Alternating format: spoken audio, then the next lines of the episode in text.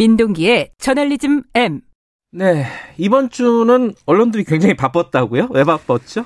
이재용 삼성전자 부회장이 재수감되지 않았습니까? 네. 근데 사실 그 전에도 집행유예 뭐 이런 쪽에 방점을 좀 찍긴 했는데요. 네. 근데 재수감된 이후에도 이재용 부회장 구하기에 그렇게 언론들이 나서고 있더라고요. 라이언 일병 구하기 아, 굉장히 거. 좀 바빴던 그런 한 주였던 것 같습니다.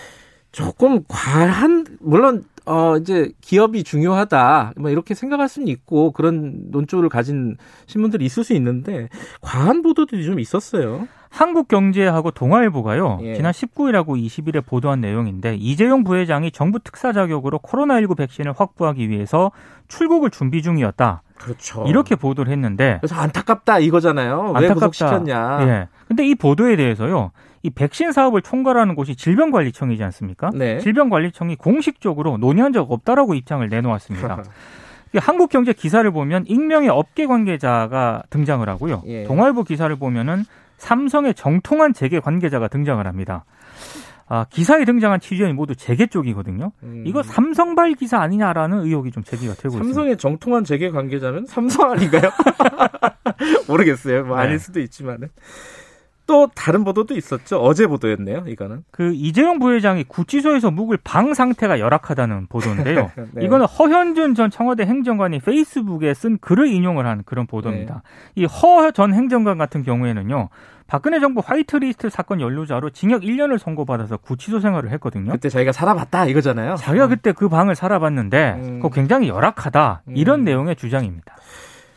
아니 이제 저는 재소자들 인권 문제로 열악하다는 보도는 할 수 있는 것 같은데 왜 이재용 부회장이 감옥에 가니까 그 보도가 나오냐 이 얘기죠. 근데 일단 허 씨 주장은 확인이 되지 않은 그런 주장이고요. 음, 어, 확인되지 않은 주장을 그대로 보도한 게 일단 문제인 것 같고 또 하나는 기사를 읽고 나서 그래서 뭐 어쩌란 얘기냐 이런 생각이 좀 들더라고요.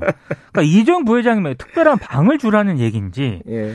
어, 댓글을 보니까 쉬러간 게 아니다. 그래서 걱정이 되냐 이런 댓글이 좀 많았습니다. 또 있죠. 이 두 가지 기사만 짧게 소개를 네. 해드리겠습니다. 이 이재용 부회장이 재수감된 이후에 4주 정도 뒤에 면회가 가능하다는 보도하고요. 예.